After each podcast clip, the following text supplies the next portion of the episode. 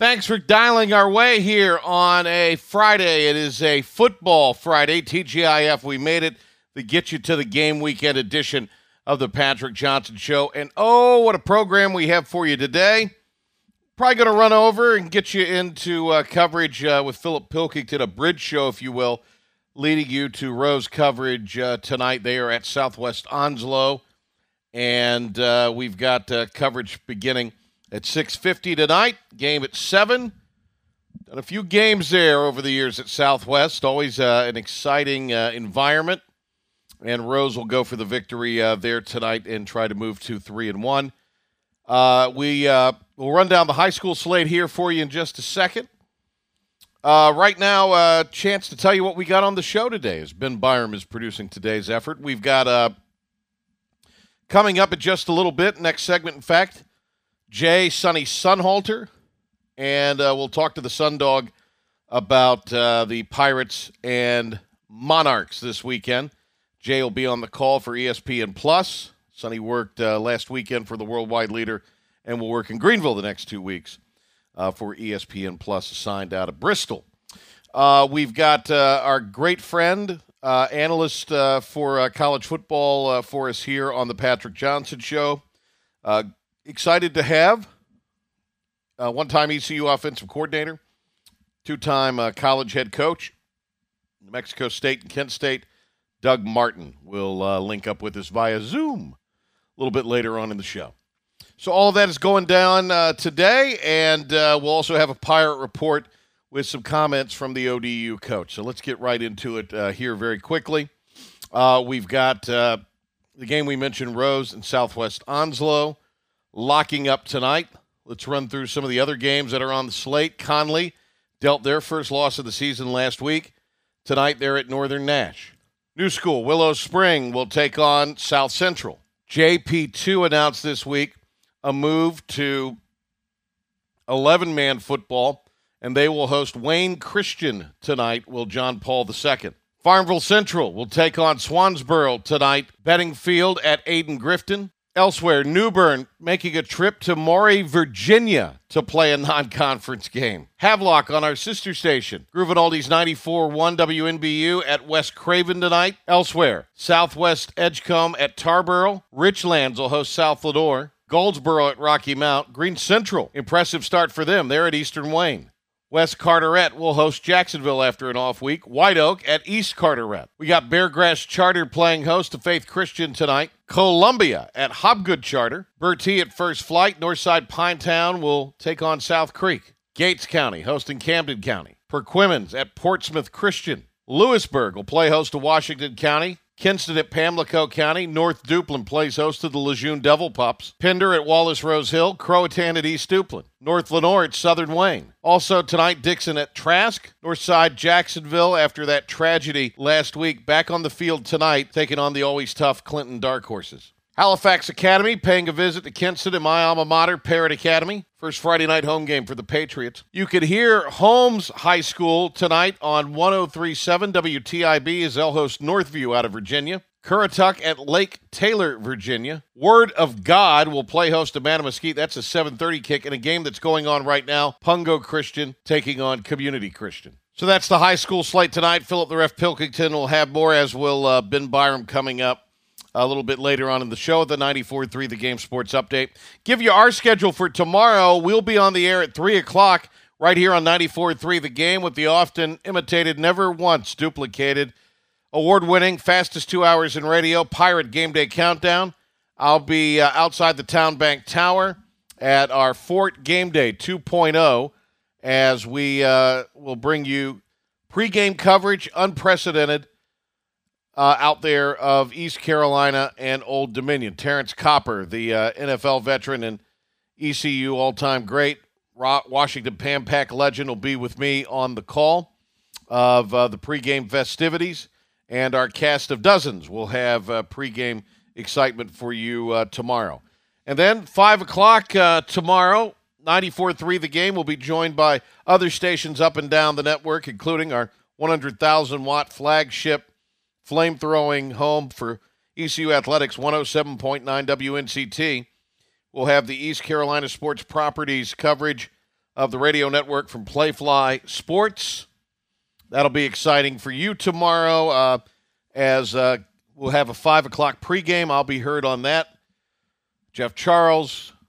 Uh, we've got uh, Greenville native, Rose alum, ECU alum, Kevin Monroe, Marty Fjord, David Horn, and uh, we'll get you ready for ECU and uh, Old Dominion. Then the game at 6 o'clock across our network, and uh, I'll be giving updates of scores from around college football tomorrow night, and then uh, wrap it up with our post-game report uh, immediately following uh, coverage. So that'll be how we'll uh, line it up for you tomorrow. Hopefully, the Pirates can even the slate at one and one and send Old Dominion to one and one. We're going to talk about that game next. My good friend and colleague Jay Sonhalter, who will be on the call for ESPN Plus on the Pirates and their uh, second game of the season against ODU. Sonny's thoughts when we return. It's the Get You to the Game weekend edition of the Patrick Johnson Show, and it rolls on here. Uh, we go now to the phone lines where a man in transit is uh, on the uh, on the horn. IBX Media alum, ECU football alum, current college football analyst for ESPN, and the Friday Night Rivals series for series for Sinclair Broadcasting in the Triangle, the one and only. My good friend Jay Sunny Sonhalter on the line with us here. He's back on the Patrick Johnson Show. Patrick, my brother, so good to be with you. And you said I'm in transit. I am driving the speed limit right now. So. they haven't they haven't caught they haven't caught me yet. But I'll let you know through our conversation. Let, let's if I see any lights behind me. Let's be fair, and the times that we've been up and down the roads together, which have been a lot, I have never been ticketed while we've been in the car together, and I was behind. I was the wheelman, right? Well, I've gotten my fair share of tickets as well. So. Oh, okay. Well, you, you you haven't you haven't while we've been together. No, I'm surprised you have because you drive uh, like an elderly grandmother, but that's okay. That's okay. I think you've slowed down. I I still have the need for speed, unfortunately. Um, all right, so we got Sonny with us here. Uh, he will be on tomorrow on ESPN Plus as the analyst alongside Sean Kenny for uh, coverage of uh, ECU and Old Dominion. So uh, I know you're excited to come back. You were uh, on a Big Ten, a Big Twelve assignment last week. So uh, that was cool for you, I'm sure. Congratulations on that. Uh, Mike Houston goes for his 95th career win tomorrow as a college uh, coach uh, against an Old Dominion team that has won uh, seven in a row, if I'm not mistaken, dating back to last year. So uh, this is this is going to be pretty interesting. The Monarchs and the Pirates. Yeah, I, I think it's going to be a great game. I mean, with East Carolina, you know, coming off of the, the tough game on Saturday, there were so many positives and the way they played. I mean, for Pirate fans, you've got to be so proud with how hard they played, how how much intensity and just how disciplined they look out in the field. And there's so many bright spots in that game. But then going against Old Dominion, I mean, they on Friday night they beat Virginia Tech, so it was a rivalry game for for them, and and they found a way to beat Virginia Tech and in a physical game up there. So I think it's going to be a really interesting game, and I think there's a lot of talented players on both sides. You know, I found it uh, really interesting this week. Some of the comments uh, that were made from uh, Old Dominion coach uh, Ricky Rahne about uh, you know where both teams were after week one. And as you know, Jay, you're never as high as you, you, you think you are. You're never as low as you think you are, um, unless Scotty Moe's coach. I'm kidding. I'm kidding.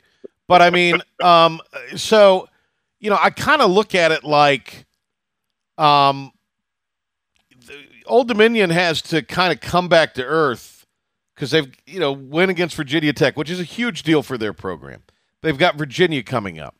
You know, Denny O'Brien would used to say trap game, but you know, I don't think this is a trap game because it's a close by game. But I, I, I, think what it is is, you know, the um, being able to to uh, maintain that emotional edge if you're Old Dominion uh, so let's start there, and then I want to pick up on the other half of his comment. So, I mean, that, that to me would seem like to be one of the, I don't know if you'd call it a challenge, but one of the things that Old Dominion has to be cognizant of in this in this game, and their coaching staff does.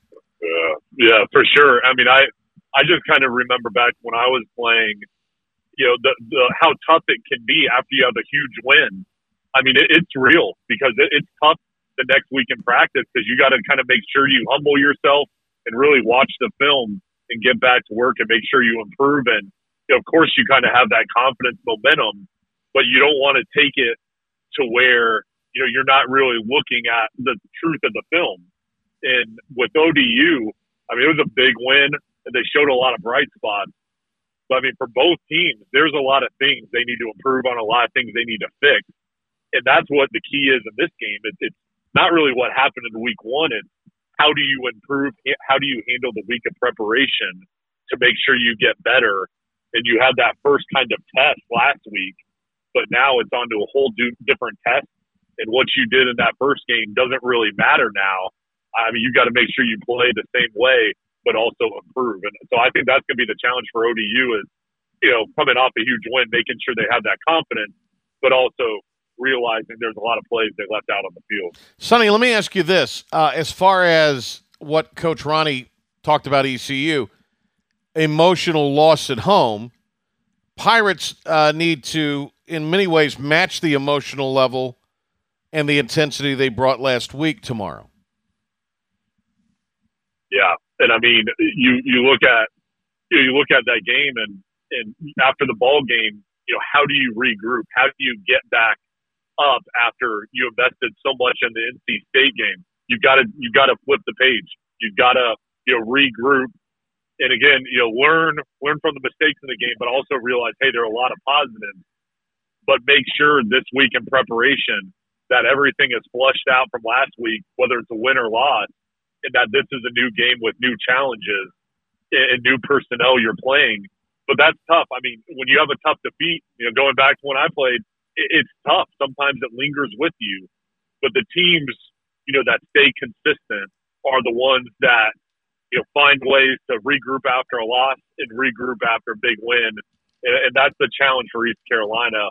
But I believe both of these teams, you know, knowing these coaches, they're disciplined, very well coached teams. I believe both sides, even though they each face kind of different challenges from week one and coming into this week, I think both sides are going to be even keel and consistent.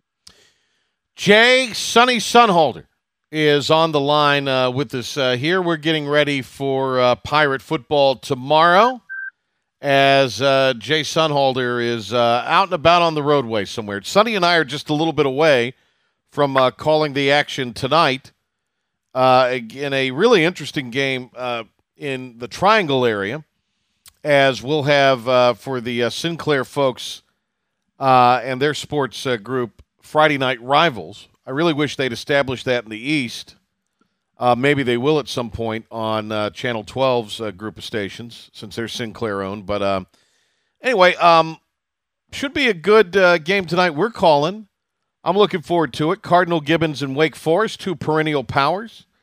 And uh, you look, you got to carry me tonight, so I'll try not. To, I'll try to, uh, you know, help you out a little because you got to carry me, and you got back-to-back games, and I, you know, I don't want you to wear down. So I'll you're you're the leader. We all know that.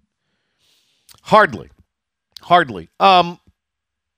So Jay's doing that tonight, and then tomorrow, uh, tomorrow afternoon or evening, uh, ECU and Old Dominion. Uh, who who stood out to you in the Pirate performance against NC State? Any particular players? I know you were particularly impressed with the defense, so I'll just kind of let you have the open uh, forum there and, and talk about what you liked, what you saw from ECU. Yeah, I mean, I would say the whole defense impressed me. I mean, everybody talks about the goal line, the two goal line stands, and there are numerous guys that made plays on those two possessions.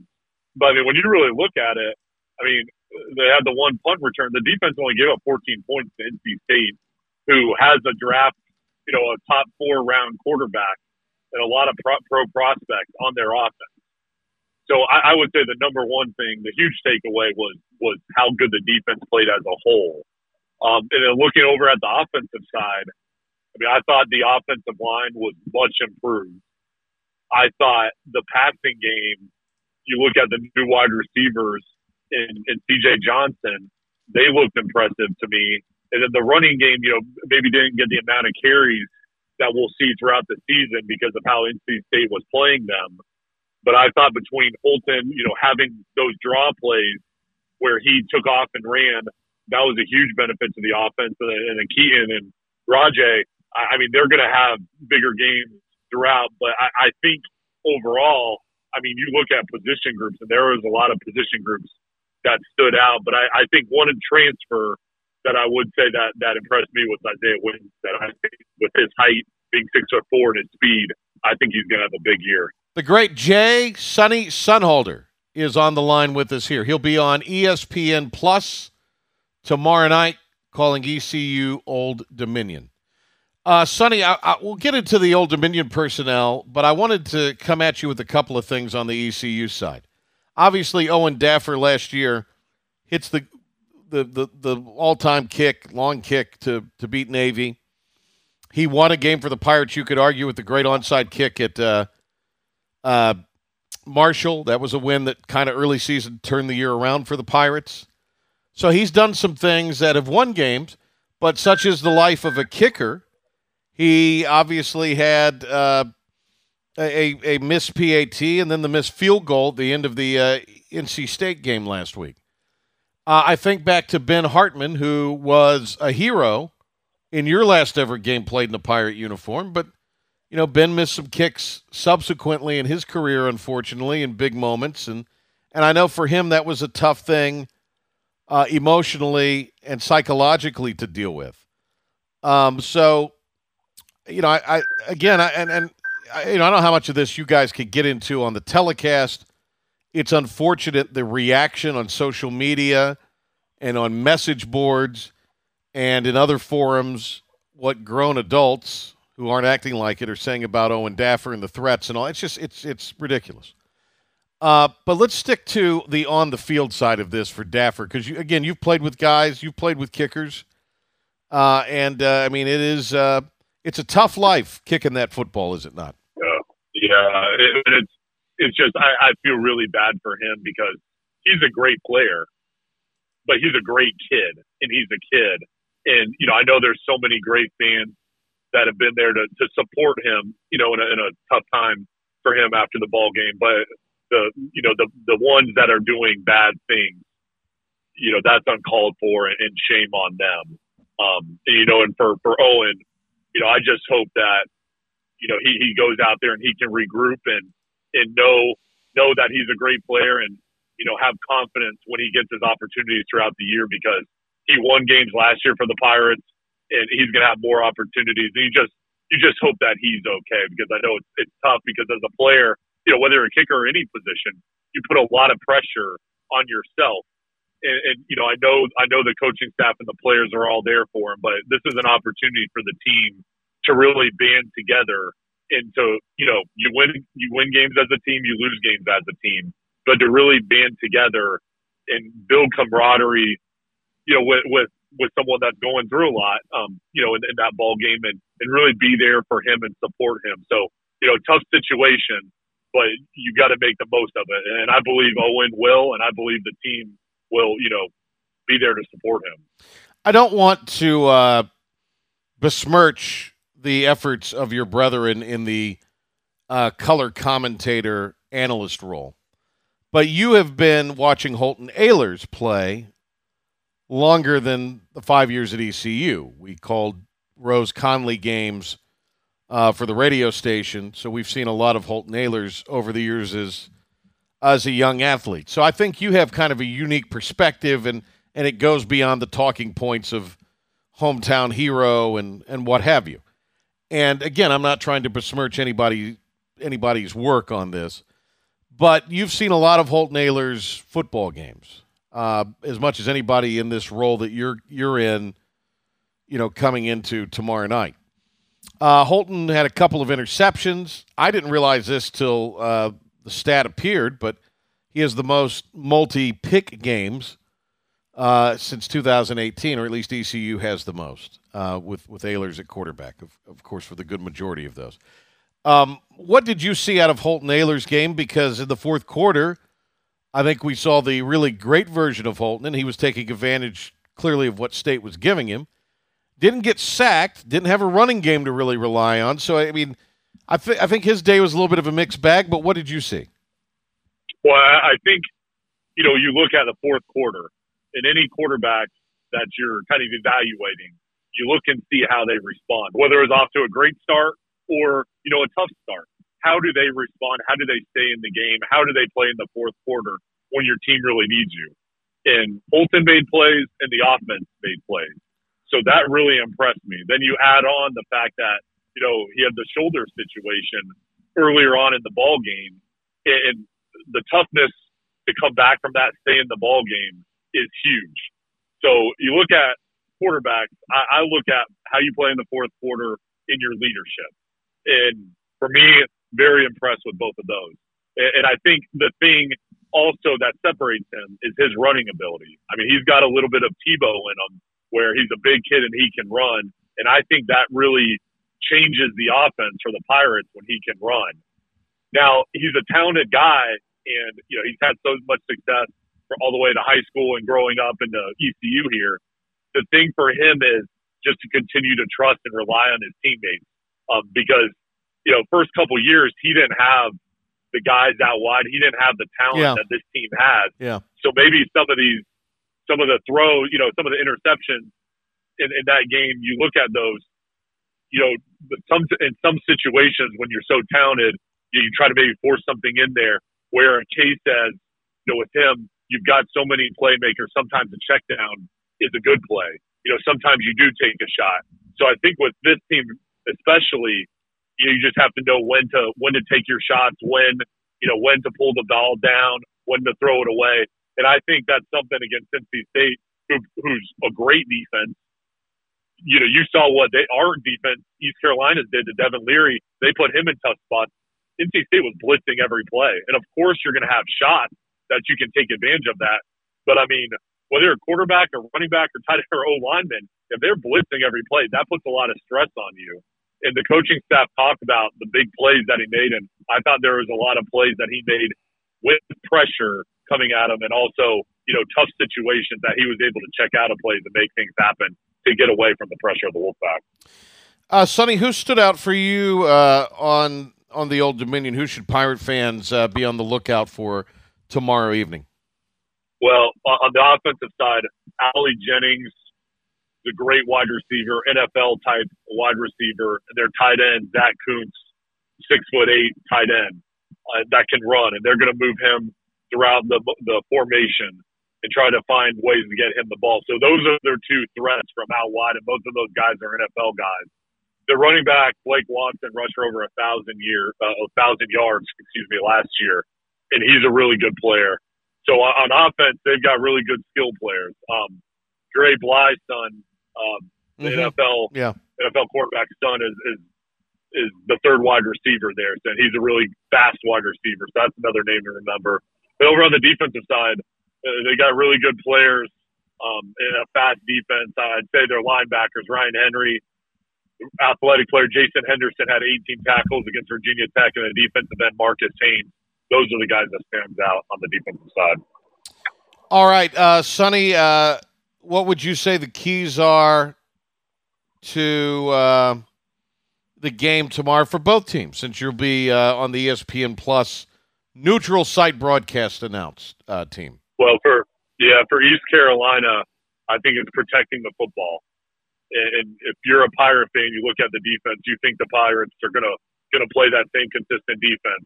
But can you protect the ball? And then and then special teams. There were some you know some errors there on the special team side, cleaning up that area. So special teams and turnovers over for Old Dominion. They're going to have to find a way to get the passing game going. Hayden Wolff had some troubles against Virginia Tech and got it going in the fourth quarter, but they've got to be able to hit some big plays through the air.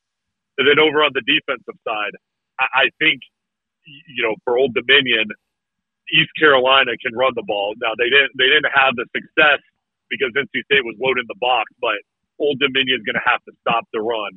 They they can't give East Carolina a two way go with the play action pass. So stop the run for the Monarchs and then big plays in the passing game. Hey, I uh, hope we get a chance to uh, see you tomorrow. I'll see you in a few hours or a few minutes or an hour, whatever the hell it is. What's a little bit? I'll see you in a little bit here uh, as Jay and I will be on the call of a dandy of a game uh, through uh, the folks at MyRDC and Sinclair in the Triangle. You can uh, go to their website, uh, myrdc.com, and watch uh, Sonny Sunholder tune up for ECU and Old Dominion with uh, yours truly tomorrow night.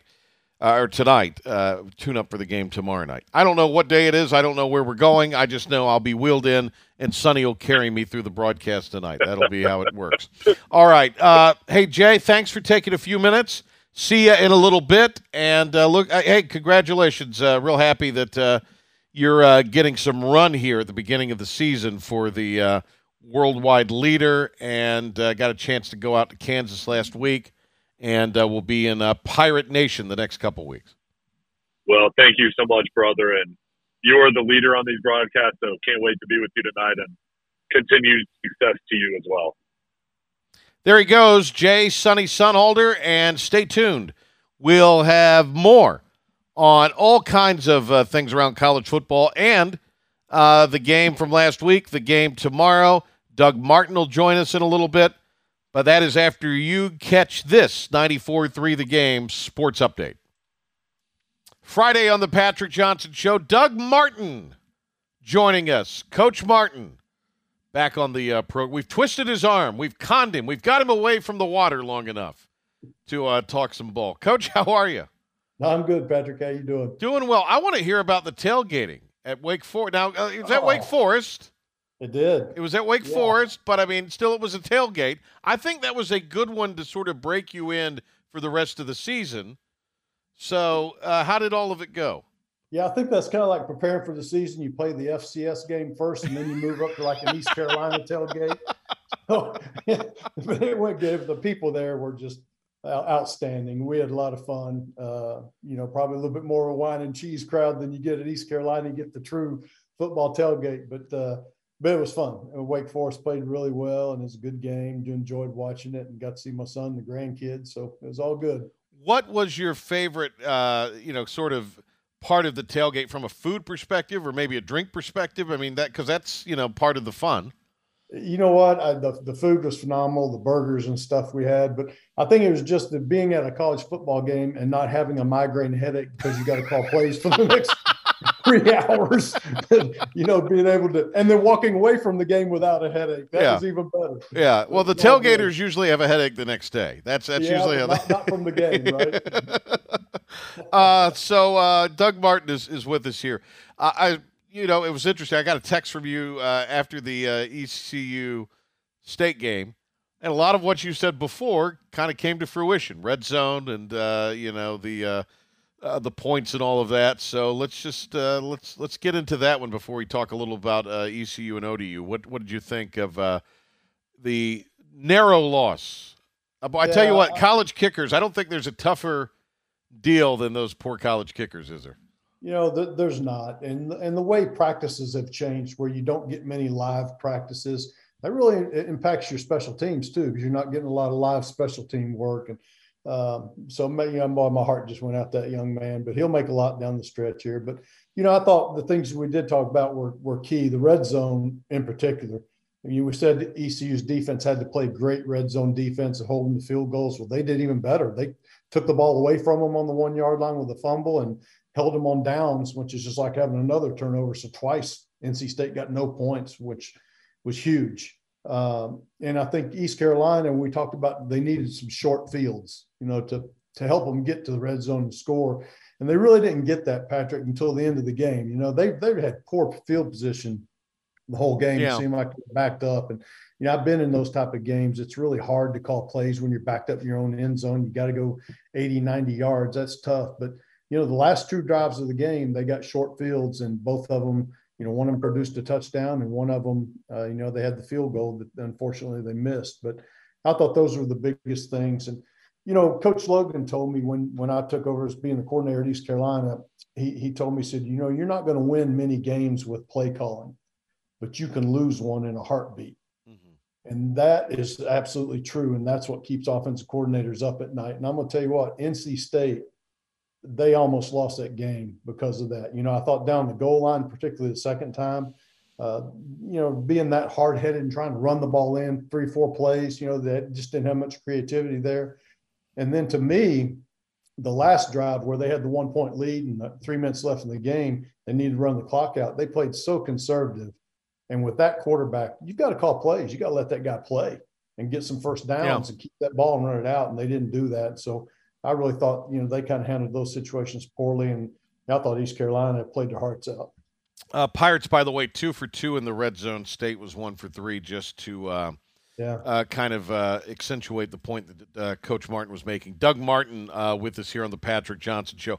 Let's talk about the quarterbacks. What did you see that you liked from Holton Ahlers? Well, I'll tell you one thing. Just physically, he is one of the toughest kids around. You know, he banged his shoulder up there a little bit and, and kept running the ball when he needed to. There at the end of the game, had the run that set him up for the field goal. Um, he, he, just showed a lot of heart. And uh, like I say, I know he was – banged up. Uh, thought he handled the pressures really well that NC State brought. Um, you know, again, being backed up like they were, I think it limited how many shots he was able to take and what they were able to do offensively. But uh, that was a good start for him. You know, we talked about him throwing more touchdown passes this year, and he threw two yeah. in that game, I believe. That you know was a good start, and he needs to just keep building on that. What did you notice on the interceptions? Uh, you know, you talk about for Holton. Yeah, for for Ahlers. Yeah. Yeah, you know, some of those are just going to happen. You know, one of them was a fade ball. You know, where it's a 50-50 deal, and you know that that just happens. Uh, you don't know what he was seeing or what you know if a receiver ran the wrong route or maybe right. made a wrong adjustment, those type of things. So without knowing any of that, I'd hate to judge anything on that. But neither one of those interceptions he had hurt them. You know, NC State didn't get points off either one of those. We've got uh, Coach Doug Martin uh, with us, uh, ECU offensive coordinator under Steve Logan, and then coached uh, New Mexico State and Kent State, and is uh, now living the good life at the Crystal Coast, fishing, and just talking to me about football. When uh, when I twist his arm and we get him to to come on on the radio with us here. Hey, Devin Leary, obviously ACC preseason player of the year. What'd you think of Devin Leary? What, what kind of what stood out? What'd you like about Devin Leary for State? Well, you can obviously see he's got physical talent. I mean, he's got a strong arm and all those type of things. But man, he just looked like he was off his game all day, and a lot of that had to do with East Carolina. You know, they were able to get pressure. Um, they were able to get in his face a little bit. You know, and again, I just felt like North Carolina State was so conservative in the game plan that they really didn't give him an opportunity to open things up and, and do maybe what he's capable of doing. It was really a you know, kind of a hard game to watch from that standpoint of getting her beat on how good he can really be. But that certainly was not the start that he'd like. I just felt like, you know, he didn't get off to a good start and then his confidence kind of waned. And, you know, sometimes quarterbacks just are not seeing the field very well for whatever reason. And when that happens, you got to give them some easy throws to get them back in tempo, maybe getting into empty set and give them some more options. And I just never saw NC State doing any type, uh, type of that stuff. And uh, just felt like he was really off balance all day. So uh, you you mentioned State gets it down in that, and there were a couple of those goal line stands for the Pirates, but you know one, especially the the one late, just logically makes sense to me. Go ahead and kick it, and you're up ten at that point. Florida State, kind of the same thing happened in the game with LSU, and then it takes an extra point being missed for the Noles to win. Is that sort of the new thing now in college football that because ECU went for it on fourth down a lot last year that it, it just I mean, what what are coaches maybe looking at there? And, and I know some of it is, especially these goal line situations. Maybe yeah. you're trying to make a statement or a point. I mean, heck, ECU lost a game at NC State like that uh, f- several years ago, uh, trying to instead of kicking it, go for it uh, on on fourth down in a goal situation, and we're stuffed. But are they looking? Are do the numbers tell you fourth down can be a productive down? I mean, just take us into the coaching side of of that, generally speaking. Yeah, I think you know if I would have kicked the field goal there to make it a two score game, I just felt that would have been the thing to do. I think maybe their ego got a hold of them there, and you know just the moment and those type of things. Sometimes it's a feel. Sometimes as a coach, you just have a really good feel for how your offense is doing. You're confident you can get it in. Maybe you've just got a really good series of goal line plays that you really like. Um, but that didn't seem to be the case for NC State. So I, I, really thought that was a mistake, not kicking the field goal, number one. And then number two, the play selection. I just, you know, no play action pass, none of that type of stuff, you know, down there uh, that could be effective. And, and even at the end of the game, like we were talking about, where they had the ball with the one point lead, that is an optimum place for play action pass. because East Carolina's got to sell out to stop the run yeah. at that point. Yeah. First down there is made for a little naked or boot, something like that, just to get you going and get a good uh, gain on first down so you can get the, the downs going. And, you know, they didn't have any of that. So, uh, yeah, kind of kind of suspect on those areas. Uh, we've got Doug Martin on the uh, horn with us here for uh, this uh, Football Friday edition of the Patrick Johnson Show. So Old Dominion comes in. ODU's uh, won six last year, won seven in a row since dating back to last season. Uh, and you know, you look at what they have done.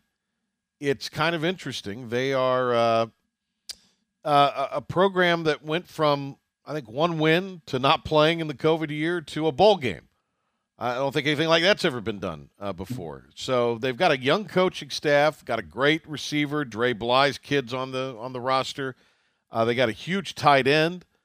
Uh, and they're coming off a win against Virginia Tech. And you could argue how good Virginia Tech is or isn't, what kind of shape their program is in. But I, I get the Old Dominion passion with that win. I mean, that's a big win for the Old Dominion program over Virginia Tech. It is, even if Virginia Tech's not the old Virginia Tech, that's still a, power conference win. And that was a good win for them. I, I thought, you know, they're interesting uh, in the, the way they play defense. They are very much a pressure oriented defense, feast or famine. And it's always my experience when you play those teams, one or two things, you're either going to make them look really bad or they're going to make you struggle during the day. Uh, Old Dominion does a great job of disguise with their pressures. It's the old sucker punch thing, you know, they'll make you look over here, look over here, and then the blitz comes from the other side. So I think that's what, you know, East Carolina's got to be really adapted to. And um, I think they got to do a nice job with their snap count. East Carolina does. They need to have some good first down plays, get it snapped before they can get that blitz set up, or do the look package. You know, you go through the snap count and look to the sideline and let them give you a call to beat the blitz. Um, but that's going to go on all day because they're going to pressure all day long. That's that's kind of who they are. I, I, don't think ODU is good enough throwing the ball mm-hmm. to beat East Carolina. Mm-hmm. Uh, you know, I think East Carolina's got a phenomenal defense, and mm-hmm. I think if they can make them play left-handed and make them throw the ball, uh, they'll struggle against ECU. We've since learned uh, that, and uh, you're at the Wake game. Your son's on staff there. We've since learned that Sam Hartman had a blood clot issue. He's he's now cleared to play. Uh, how much do you? And, and, and, I'm not trying to put you to spot here if, if you know anything or, or not, but yeah, just from the sense of sense of somebody coming back from something that serious, but he's obviously a, a productive and winning quarterback. Do you ease him back theoretically, or I mean, what what's what would what would be the kind of your modus operandi if you had a quarterback that was of that ability that was coming back? Yeah, I think it's it's how much practice time he's had will be the factor on that, and and I'm not really sure exactly how much practice he's been in the last two weeks. Uh, I know he's been doing quite a few things, waiting to get cleared, so if he's been getting a lot of practice time, I'd feel okay about putting him in the game at Vanderbilt. And, mm-hmm. uh, but again, you're playing an SEC team. That's that's still you know not a optimum place to get the rust knocked off of him. So you better have the backup kid ready to play too. Uh, but I do think this bodes well for Wake Forest to get him back and They've got them, and I think they have Liberty and then Clemson. So that Clemson game is conference game. That's the big one they've got to well, and, move up to. So this gives them yeah. time to get ready. And Liberty before that is no slouch. So I mean that's right. yeah, that's uh, that's interesting. Hey, uh, we, it's been a week. We really haven't talked about this, but last week uh, the decision made to expand the college football playoff. I guess there's still a possibility it could happen as soon as 24, but 26 seems to be the uh, the the the time on that. Uh, give me your thoughts on on expanding the playoff. Because uh, look, you know, the I, the argument I, is, look what Georgia did to Oregon, the supposed number eleven team. Now that's a preseason poll, but uh, you know, the I mean, it, it, just your thoughts on it. Well, I, I agree with expanding the, the college football playoff, give more teams opportunity. I just hate the way they're doing it again. They're still, it's all set up for the power conference. You know, like I saw an article, they looked back to last year and what teams would have been in if this model would have been in play. Well, Louisiana Lafayette was 13 and 1 and were conference champions and they would not get in. Yeah. And you know, Utah was 10 and 3 and they would be in the college football playoff. You know, that that to me, if you're a conference champion, you should be in the playoff, I, I believe. Yeah. I, I just think that's rewarding a conference and rewarding kids and it's the right thing to do. So I, I, I think that part of it's still suspect. And the big thing really, this was the answer to the SEC and the Big Ten expanding the way they did. That sent shockwaves through college football, and they were seeing those two conferences getting ready to monopolize, you know, the championships and those type of things. And that's really, I think, the driving force of why this expansion happened so quickly right after that. Um, so yeah, you know, I'm, I'm glad it's I'm glad they're going more teams. I just wish still there was an avenue for the group of five to get in there. You know, uh, I've got uh, later on uh, tonight a uh, a game that Jay Sunalder and Jay's commentating on the ECU game for ESPN Plus. We talked to him earlier in the show, uh, but we've got a game where uh, two really good high school programs, Cardinal Gibbons out of Raleigh, Wake Forest, who's won state titles in recent years, are playing. And, you know, when you talk to high school coaches for anticipation of those games or other programs that are, you know, pretty good, but maybe more on the smallest side, and you ask them about really good players, they're saying, well, you know, we don't we don't see a whole lot of college scouts or co- uh, coaches come by anymore, mm. like maybe you did at one time. Um, so, you know, with the way, and, and you wanted to talk a little bit about this, and I, and I think it's something that parents and, and coaches even ought to be aware of. The transfer rule now in in college football is gonna I mean it you're gonna have to be pretty darn special to get recruited now, where maybe a guy might get a look, get into a program, and then you build him up, and by the time he's a, a third or fourth year guy, you see in the field for you. Those days may be gone for a, a while. I hope not for good though there, there are definitely less opportunities for high school players now. And I think it's one of the underlying things of the transfer rule that they never considered when they put that rule in place because so many teams are recruiting right out of the transfer portal. You need to have 25 scholarships to give if you've got a full load to give that year. And probably eight, nine of them are coming out of the transfer portal for just about everybody now. Well, that's eight or nine high school players that didn't get scholarships now. And I, I think it's a really shame. You know, where are they going to go? Are they going to go to junior college to try to get opportunity? Uh, you know, do they go Division two, FCS, whatever it is? Yeah. Um, but it, it's a shame that that's gone that way. I really believe because it, it's I think it's hurting high school football. Um, you know, high school football is the great feeder for college football, and you're kind of losing that. And uh, yeah, I think it's a shame. Hey, Coach, good to talk to you. Really appreciate it, and uh, we may see you tomorrow, maybe. We'll see. I hope so. Yeah, we'll see. I'm, I'm going to be there. I'm going to be there, and no telling who else, but I'm going to be there to tailgate with the Pirates and have some fun doing that. All right. Now, look, this is not a Wake Forest tailgate. I just want you to know. you got you got to take your ankles for this one, right? Ready to go. exactly. Hey, uh, Coach Martin, thanks a lot. All right, Patrick. Thank you. Awesome to have Doug Martin on with us. I forgot to mention this yesterday. Uh, a belated happy birthday to my mom, Debbie Johnson listens to the show when she can every day. Not today; she's at the beach. Uh, but if not for Mama Johnson, I wouldn't be here. So uh, entertaining you on a Friday, the get you to the weekend uh, on a, a, game weekend for the Pirates Football Friday edition of the PJ Show. Date night in America, whatever you want to say on this uh, Friday, we made it. And we have for you a pirate report to send you into the weekend, so don't you dare go away. 1 0 Old Dominion making their way to Dowdy Ficklen Stadium tomorrow.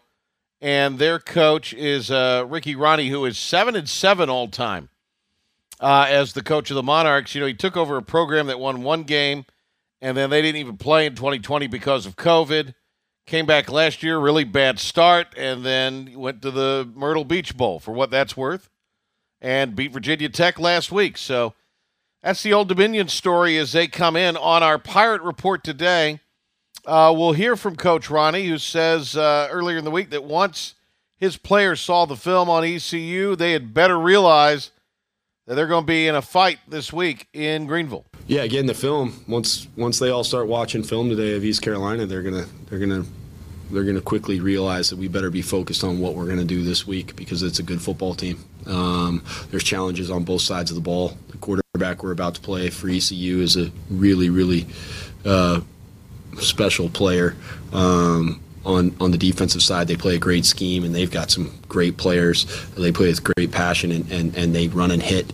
Uh, so, yeah, I, I think uh, our guys are going to come in, watch some film today, especially since there's no school. Um, and and once they see that, it, that that one and zero mentality tends to uh, click in a little bit better. Shout out, by the way, to my guy David Hall, who is uh, in uh, town covering the uh, Monarchs for the Virginian uh, Pilot. So uh, shout out to my guy David Hall there in town. Back, he used to cover East Carolina many, many moons ago, and was appearing on our pregame show. So I hope to see David tomorrow. Well, this week. Coach Rahne says uh, will be about who could put last week behind them for both the Pirates and the Monarchs. Yeah, I mean, one and zero goes both ways, right? I mean, they're going to need to be able to overcome that from from that pain too. You can't, you know, people talk about being able to get fuel from pain and that sort of stuff. It, it can also be a burden, you know, and so you don't want to just sit there and, and allow that to happen. So I think it's going to be um, one of the factors in the game is who can um, play with passion, but eliminate any leftover and lingering emotion from that game as soon as humanly possible. Because you can't. I mean, that that'll just be like a piano on both of the team's backs. Um, so I think that that'll be a huge, a huge factor in this game. The Old Dominion perspective today on our Pirate Report. This was Coach Rahne when asked how uh, the team can build on last uh, week. The film. I mean, you just watch the film and you can see a lot of different things that um, we can see to get better. Um, you know, obviously we didn't we didn't play our best football in some areas, uh, so we've got to improve there. But even some other areas that may not be so um, obvious to the naked eye, we we were able to point out some deficiencies that we had that we needed to get better at. So I think the film doesn't lie, and and you know we know our we've got to get better, and and our guys. Um, who'd already watched the tape by the time that we watched it with them, they they, they knew that uh, that they needed to play better across the board. The eye in the sky does not lie, undoubtedly so. Okay, so big thanks today to Jay Sonny Sonholder for uh, being with us.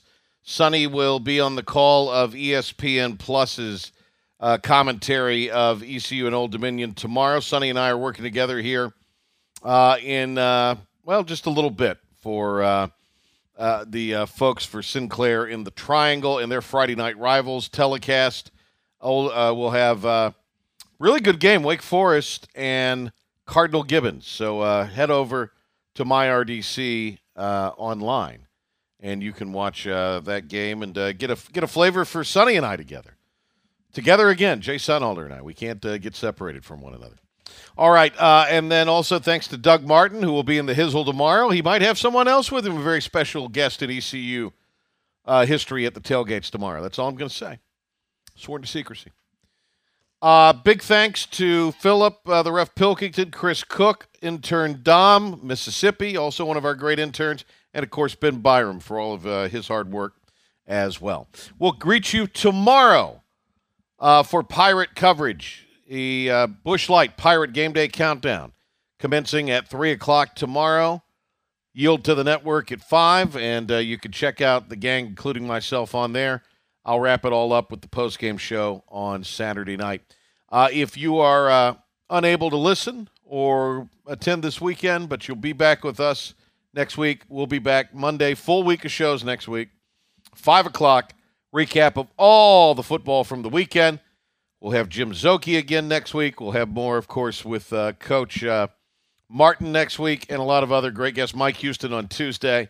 So it'll be a huge, huge week, and we're looking forward to bringing it to you 5 o'clock, as we do every day here on The Patrick Johnson Show. Uh, go Pirates tomorrow and have a great and safe weekend. See you tomorrow at 3, Monday morning on Talk of the Town, and then right back here, 5 o'clock Monday for The Patrick Johnson Show.